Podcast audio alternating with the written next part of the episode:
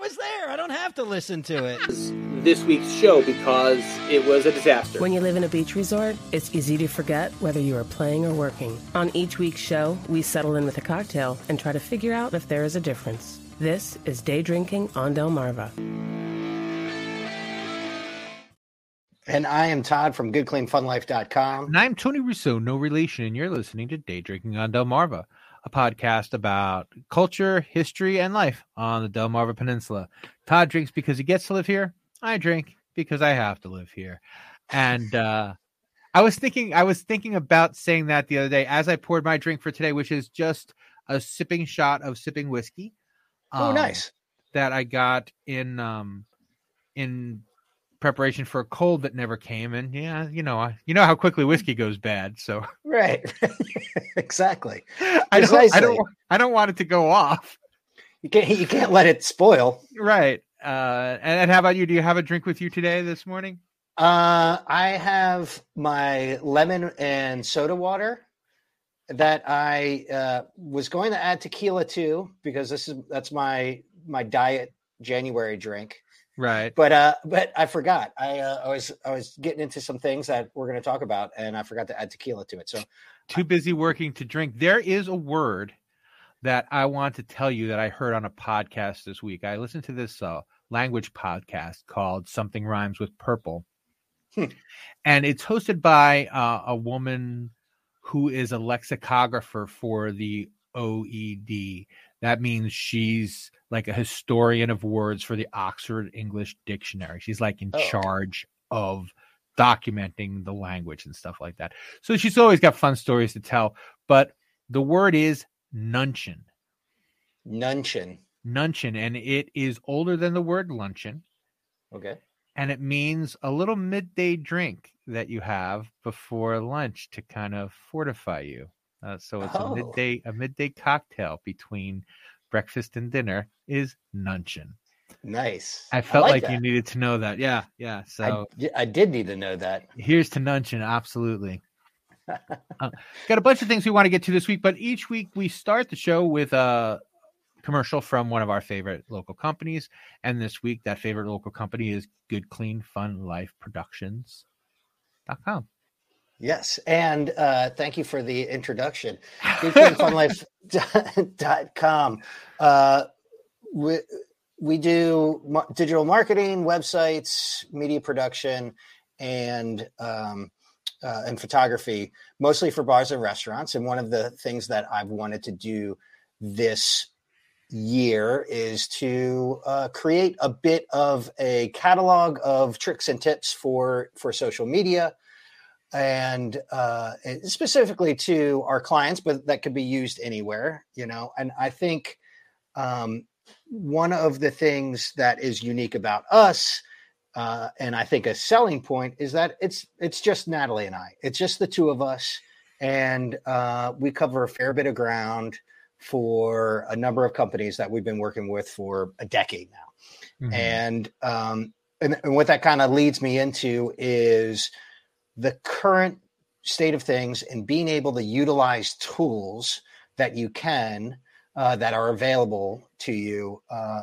to to continue to create content. Um, creating content is uh, you know the a, a bit of the cornerstone of, of what we do and what makes up the marketing space especially in the digital realm these days. And um, you know staying up on best practices and tips and tricks is also staying up on the latest uh, the latest tools and of course one of the latest tools i have uh, been using in a, in a recent edit that i've been doing um, and uh, you know the, the talk of ai uh, artificial intelligence is everywhere and i for one am taking sort of the bill burr approach of like I don't think there's anything to be worried about until there's something to be worried about with AI. right. Um, and as a matter of fact, I, I think that uh, we mentioned before that show, a lot of people have been using AI for a long time, even prior to the uh, you know the the resurgence or not the uh, introduction of Chat GTP, which is probably the most uh, you know hot button AI story going around the internet these days. But everybody's used spell check, and Right. um, maybe more recently, uh, I've started using Grammarly, which I find very, very helpful.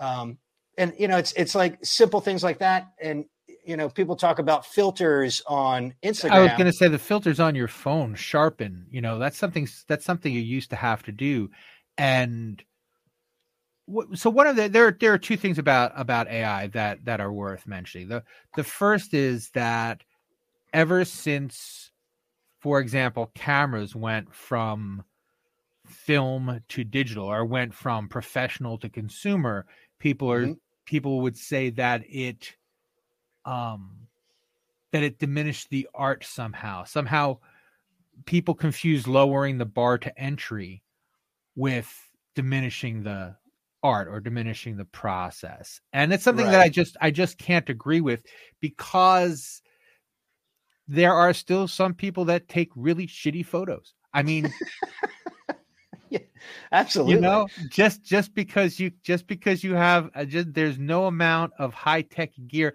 There are people who take money from other people who make shitty photos Take- and they take Yeah. money from people who don't know the difference between shitty photos and not shitty photos. So that is kind of my position on on AI. It's you need to know you need to know your audience and you need to know what you're using it for. I mean, Mhm. I still use spell check. I still use Grammarly. Grammarly is great for me because it'll give me a red line under um a a word that is spelled right but doesn't make sense in the sentence, you know, and Yes. it's just faster.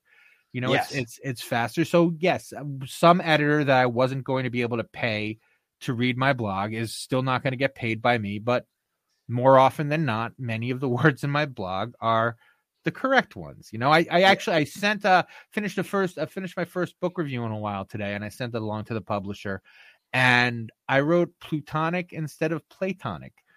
And nobody caught that. I mean, Grammarly didn't catch it. and Nobody's going to catch it. A reader w- would catch it. Um, only a reader that knows the difference between plutonic and platonic. yeah. And so, what's the downside is that more people can try. The downside is that, especially because the writers have been talking about this for a while with the Chat GPT, because I mean, you can get it to outline your book, you can get it to fix your book. Mhm. And um, I have an essay that'll hopefully be out by the time you're hearing this, which is so earlier today when we were getting ready for the show, Todd's like, I want to talk about GI, uh, AI. And I'm like, oh, good, because I have a long piece of writing that I've just finished ab- ab- about the whole thing. And the idea is whether you know your audience or not. Mm, What are you trying to do with this this this aided piece of machinery? And because I never get tired of taking cheap shots at James Patterson, I'm like whether a grad student or James or or AI is writing James Patterson's next novel, you don't care. You didn't care when it was grad students. Why would you care if it's you know if some grad student has to go and get a job and uh, and now AI is you know or Robert Ludlum is another. Robert Lu- Ludlum's the one they usually use because if you have a massive amount of work, you can plug that massive amount of work into something like chat gpt and it would pro- it can produce a different work that's in the same voice as those previously read works Yes. and you know and so what i mean yes uh, uh, you're not going to put you're not going to put um something that's that's complex in there and get something that's complex back out. You're so my headlines i should have kept them i didn't. I i tried it. I tried the chat gpt for writing a headline for the story about chat gpt because i Mhm, thought it would be funny and there was nothing sensible. And i'm like okay well you know either the story is completely nonsensical or it was too subtle for the machine. And i flatter myself to think it was too subtle for the machine. I mean maybe Right. maybe it's nonsensical um go ahead. And and well and i also uh i think that it is going to be like any other tools. You're you have to learn how to use it and how to you know as it you know gains different uh, voices and you can adjust the the temperature uh, whether it's you know more satirical or more conservative and like these things these sort of things and like you know so again hiring a professional to to do it to that has access to the tools is is just going to make that product uh, that much that much better. And uh, you know i think I, I think everybody's been out of shape about the idea is oh it can write for you. And um, you know but it it's also can be used like an assi- uh, uh, as an assistant you know just like you're saying uh, you know the the grad students. It's it's right. like last week we talked about interns this is a this is yeah, a the, much better performing intern that i don't actually have to pay you know well and and the the main difference i think is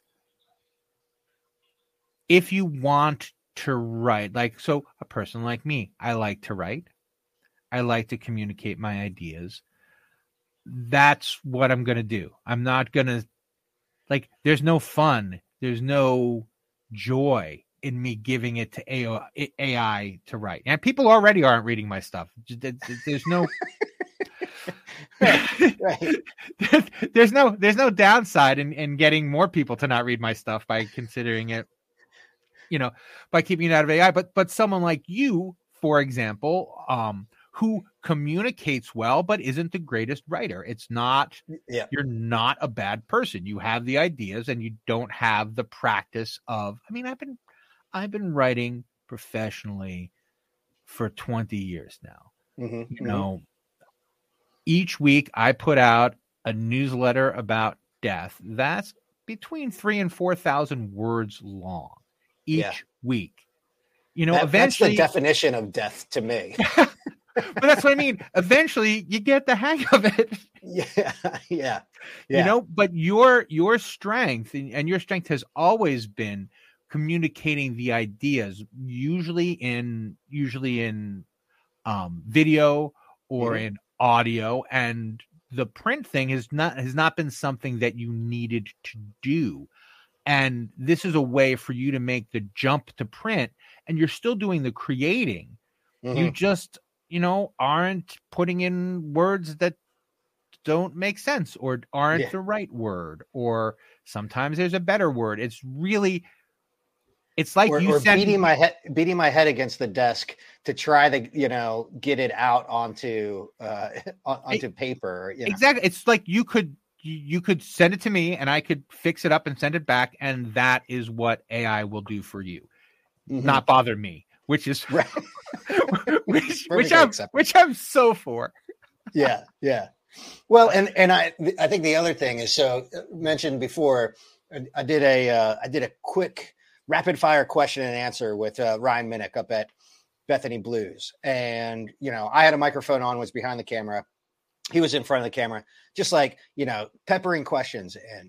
And this is a this is a piece of content, ended up being four minutes long that I'm gonna put up. And uh, through Premiere, a built-in feature, I can transcribe the entire thing that so it matches up with the uh you know obviously with with the audio mm. so if you uh, because of the movement and because of the words on the screen, it's going to hopefully capture more attention than it would be if it were just a static shot of Ryan talking about you know what's going on and we're making a cocktail. And you can and, also watch it silently. And you and you could watch or you could watch it silently.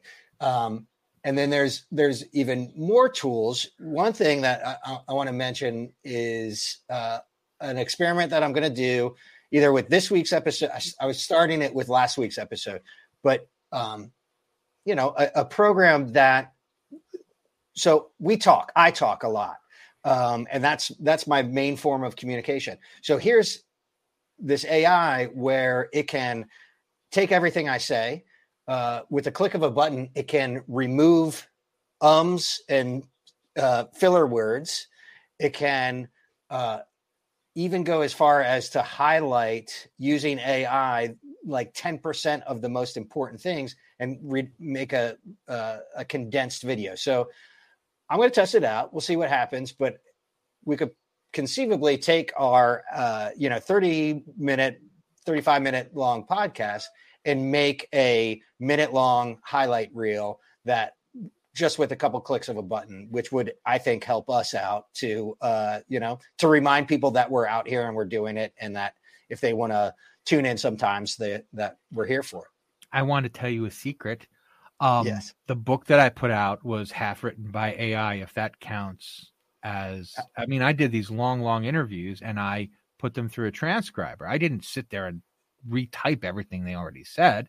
And then I would right. I would I would I would pull the quotes that I needed out of the transcriptions that I had.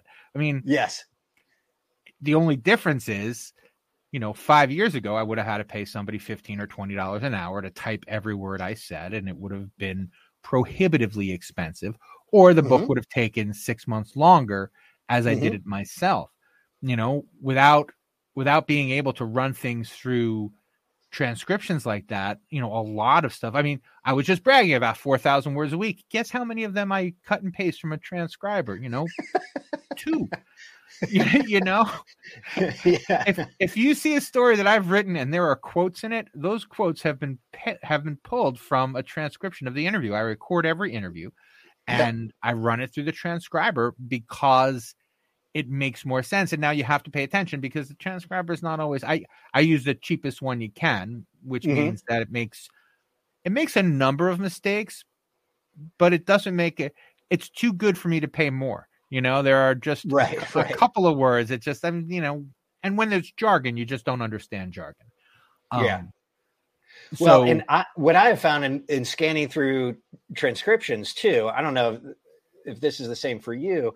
I feel like with my ADD brain, you know, bouncing around words to words and just picking out the ones that are wrong, I'm still reviewing the uh, the content for you know for the overall look and feel and and that sort of thing. one of my favorite Yeah. things is I'm I'm writing a I'm working very slowly. I've been talking about it for two years, and I'm probably going to talk about it for another year. Um, this book about a, a soldier, um, uh, a war memoir that I've been working on, and I've been going through those transcriptions. And uh, this guy is from Alabama, and I Mhm. sent him one of the transcriptions once just because it was funny as hell. It's it, there are just random question marks throughout the uh throughout the text because in Alabama they talk like this, and every time Yes. he every time he does that lilt at the end of a sentence, pow, he gets a question mark. That's great. like, so I went to the store, you know, and question mark, question mark, question mark, and he just he got a huge kick out of it because, you know, he's like, man, I, this machine thinks I'm a Martian, and uh, and Martians speaking question marks. So Uh, I'm very what- excited for for the possibilities of AI for those reasons. I think that it's I think it's it lowers the bar to entry for creative people, but Mhm. it doesn't make it any easier for someone who doesn't have any creativity to be more creative. Like that, Right. the, like the creativity part of it isn't something the AI can do for you. That said, and I think I said this in my essay, I'll never pay for a logo again Yeah, you know. yeah, yeah, yeah. because the logos I'm paying for are stocked. uh, I mean, the Beer with Strangers logo, it cost me whatever, 50 bucks or something. You know, it didn't cost me a lot, but it's also not very good. And it's also, you know, someone taking six elements from their, you know, from the fonts that they bought and putting them together. It's not, Yeah, I didn't pay a painter. I didn't pay, I paid a, graphic designers are going to have to start sweating it. That's, that's a fact. You know, because if, if you're one of these graphic designers on Fiverr who's cranking out 15 or 20 different logos a day based on Yeah. two or three templates that you bought the rights to, yeah, your days are numbered, you know, yeah, but yeah. If you are the guy who you know came up with the subtle changes in the Pepsi logo over the course of a decade your your job is still okay you know Yeah. if if you can having the tools does mean that more people who are shitty at it can continue to be shitty at it and make a living but I'm not one of them so I don't care and I don't buy Right. from them so I don't care yeah. um, as Yeah. long I as go ahead I, I, I, I did see something, of you know, a- a teacher, you know, lamenting about um, not like this. This a student turned in a paper. It was a great paper. uh, this is a you know C and D student, and uh, he he cheated, and I, I just don't uh, know. I, I just can't prove it. And uh, the commentator on what this teacher was saying was was making the point that anytime technology has replaced soft skills, um, or uh, I'm sorry, hard skills like you know writing, uh, you know Eh, people have tried to quantify those hard skills. Well, like you're not going to be able to make money, but there's so many soft skills like interpersonal relationships and you know and, and that sort of thing that end up being more important. And and like so you know us in the, the kind of the consumer mind, um, you know just like you're saying, it offers more things for people to be more opportunities for creatives to get work out there. It doesn't make people more creative. It's not going to be good. You know Yeah. it, it's not going to make you it- it's not going to make you good. It's an amplifier. There is no microphone that has the quality and no amplification system that has the quality to make me a good singer i mean auto tune probably can't really even help me because i'm not good at it you know Yeah. auto tune auto tune can make me sound like i don't suck but Right. it can't make me sound great because I'm not. Yeah. And the the analogy I think I made, I, if I didn't make it on the show, I want to make it because I love it. It's like you know, you eat Panera bread, you read James Patterson, you don't know the difference. Yeah. So I don't, I don't, I don't worry about that. That's not the that's not the world I move in. You know, um, the world I move in is I call people and I talk to them, and I call several people and I talk to them, and then I put together a story out of all the talkings. I mean, if I could dump all of those interviews into an AI and get a story out of it, I I would I would try it because it's coming from the questions I asked. But you know, my most my most recent experience with AI is that AI doesn't get me. yeah. You don't just you just don't get me, man. You know, they, I I have to I have to I have to bring my points along in a very kind of methodical way, and AI is a little slapdash for, you know, it's Yep. like all right, well these are the words they used over and over again. Um, it, it said like one of the headlines. So I, I think I said I, I ran the story through uh, the AI to get a to get a headline for it, and one of them was one of the headlines is Panera Panera Bread is killing AI. Oh. it's like no. And I'm like, I almost ran that. I'm like, well, is it? You know, Yeah. Yeah. Yeah. I, you know, it's a it's a it's a good non-example. It's like this headline written by AI. right? Here's why it didn't quite work. And and also i didn't even get any inspiration from it. There are a lot of people who get inspiration from it. There are people who put in their story um story ideas and get, will get an outline back and Mhm. things like that. If it helps you organize your thinking again it can't make you any better than you are. Right. you know it can only make you look a little bit better than you are right, Right, but if the ideas if if the idea is garbage in garbage out these are computers we've been the GIGO is one of the oldest computer things right there's Yeah. no amount of crap that you can pour into ai that it's that's going to come back as you know Better than what it yeah. good right and Mhm. and again the the art thing is a little bit more is a little bit more dicey you know you can feed it it you know it can go through all of the book covers for instance and make a book cover based on all of the most popular book covers Yeah. and so i think that's materially different than being inspired by something but not but not beyond the pale like you Mhm. know the guy who made my book cover he looked at 300 book covers that were in books like mine and he said Yeah. okay well this is the kind of book cover that goes on books like this you Yeah. know that'll be $500 you know Yep. instead of one day on uh on whatever the art there's an art version of chat gpt that'll that'll Yeah. do that that work for you yeah Um, yep. i'm sorry so we hit upon a subject we were both thinking about and it did kind of run us out of time but i would like a little bit to Yeah. go back in time and to do my my history of delmarva section what do we see we call it call it everything old is new again More Yeah. Yeah. change, The more they things change, the more they're the same. Yeah. So I found this. Um, oh, and I didn't even see what wa- what was next to it.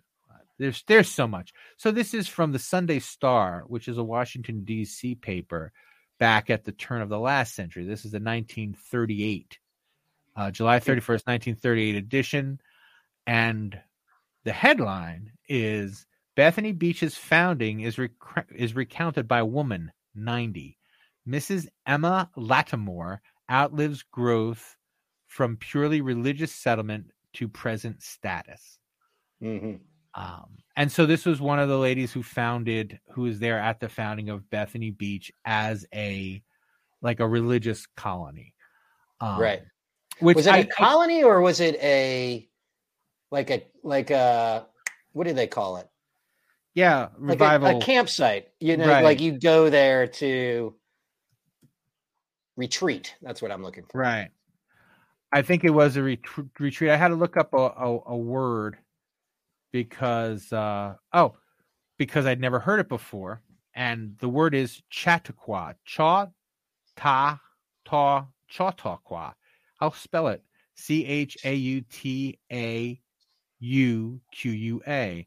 And it was an adult education and social movement in the United States in the late 19th and early 20th centuries Okay. and that's exactly what it was it was it was when people were putting up like ocean city new jersey Mhm. um we're putting up all of these all of these you know getaway and pray kind of kind of places and bethany beach was one of these and um she this this woman mrs um uh, Mrs. Lattimore, excuse me. Um, I'm sorry. The story is by Jessie Fant Evans, and I believe Jessie is a woman person, um, because Fant is the F A N T is the middle name, and it looks like it's supposed to be hyphenated.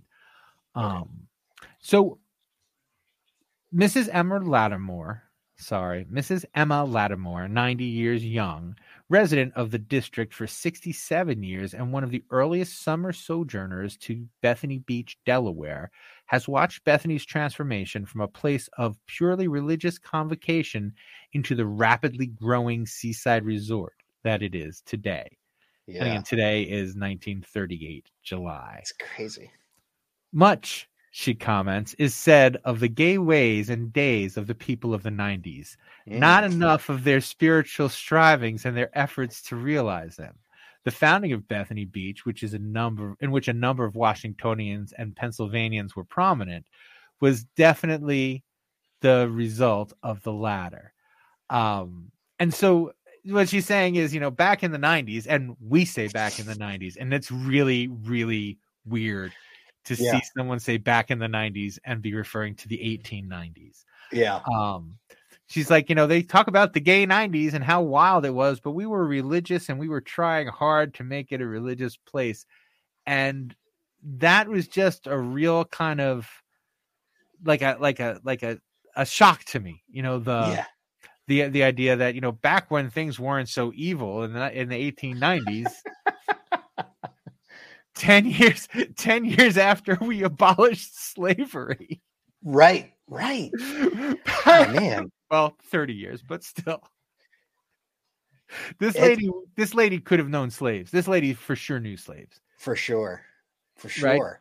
because she was Yeah, born in and- 1838 And I don't I don't get like how, why did the religious folks get the ideas like, oh, we should go to the beach? That would be that would be sweet. Like I I just don't well one of the reasons was that it it was cheap and there were no looky loos you could Mhm. you could it you know it takes i'm sorry this is this is going to be my snobbery coming out and i'll do the i'll do my best to hide it but it takes a certain kind of person to be able to take off an entire summer and travel 30 miles on dusty roads oh yeah. to get yeah. to to get to the beach and guess who can't do it poor people who are who are offensive to look at and to smell yeah. yeah. so um i want to get to the part where she talks about the travel because she talks about how she got there yeah. um and this is how this is how they got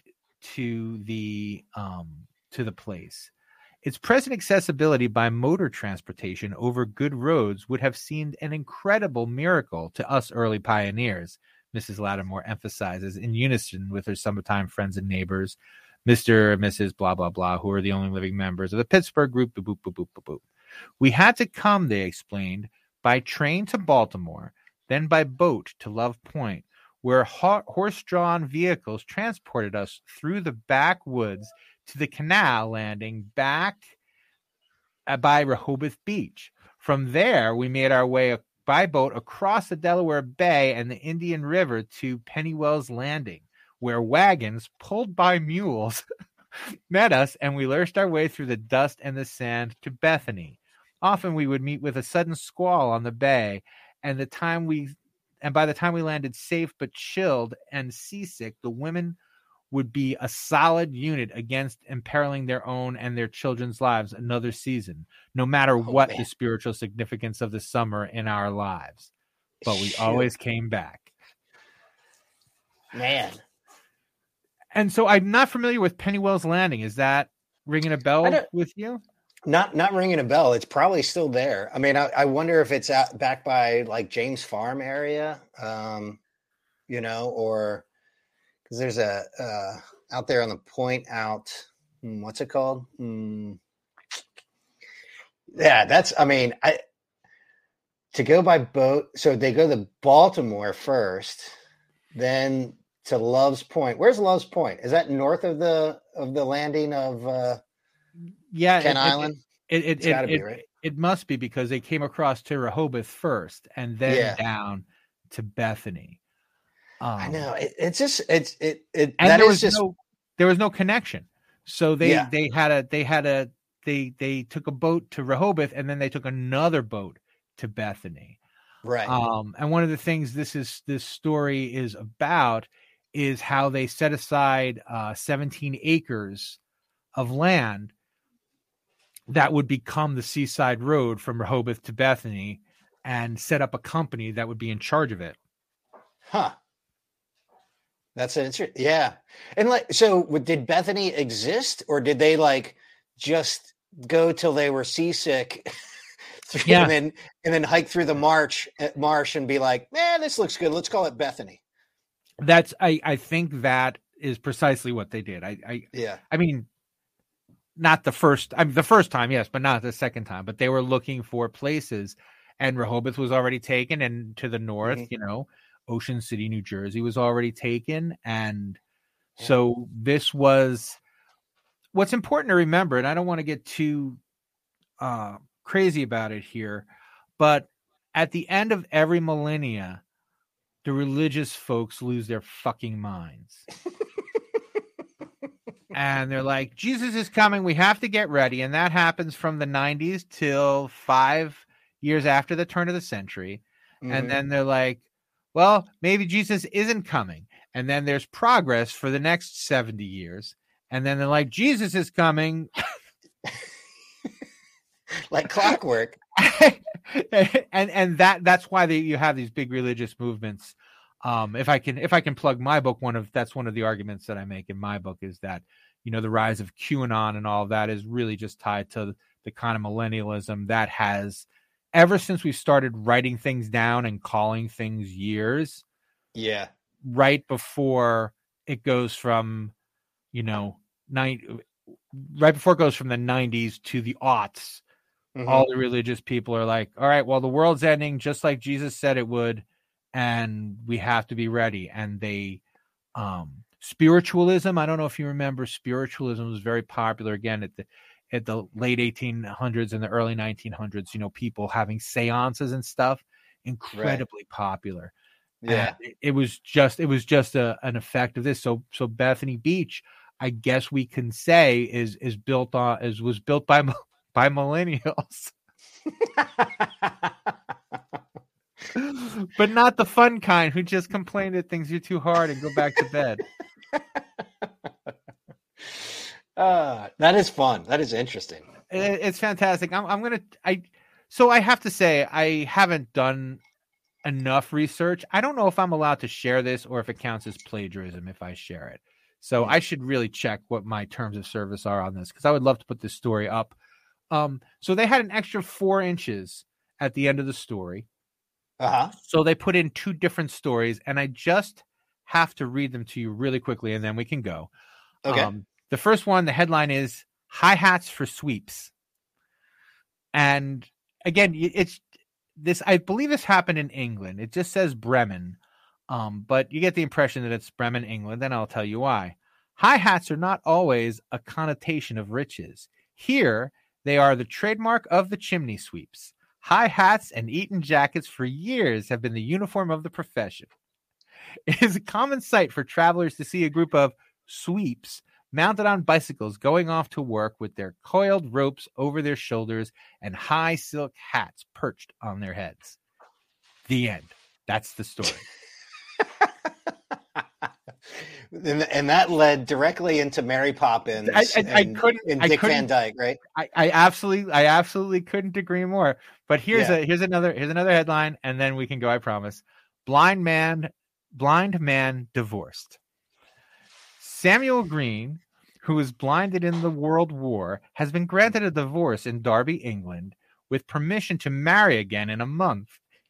He was given this decree on the ground of desertion. When Justice Alquith was told that another woman was preparing to marry Green and look after him, the justice directed that the decree be made absolute in one month. So his wife had a month to get back, and if she didn't come back, he could have another one to take care of him. Oh man. And that's what makes me think the first one was for England because the the both of them happened to be Yeah. for England. Um, and that was that was the way the Delmarva was on uh, July 31st, 18, 1938. 38.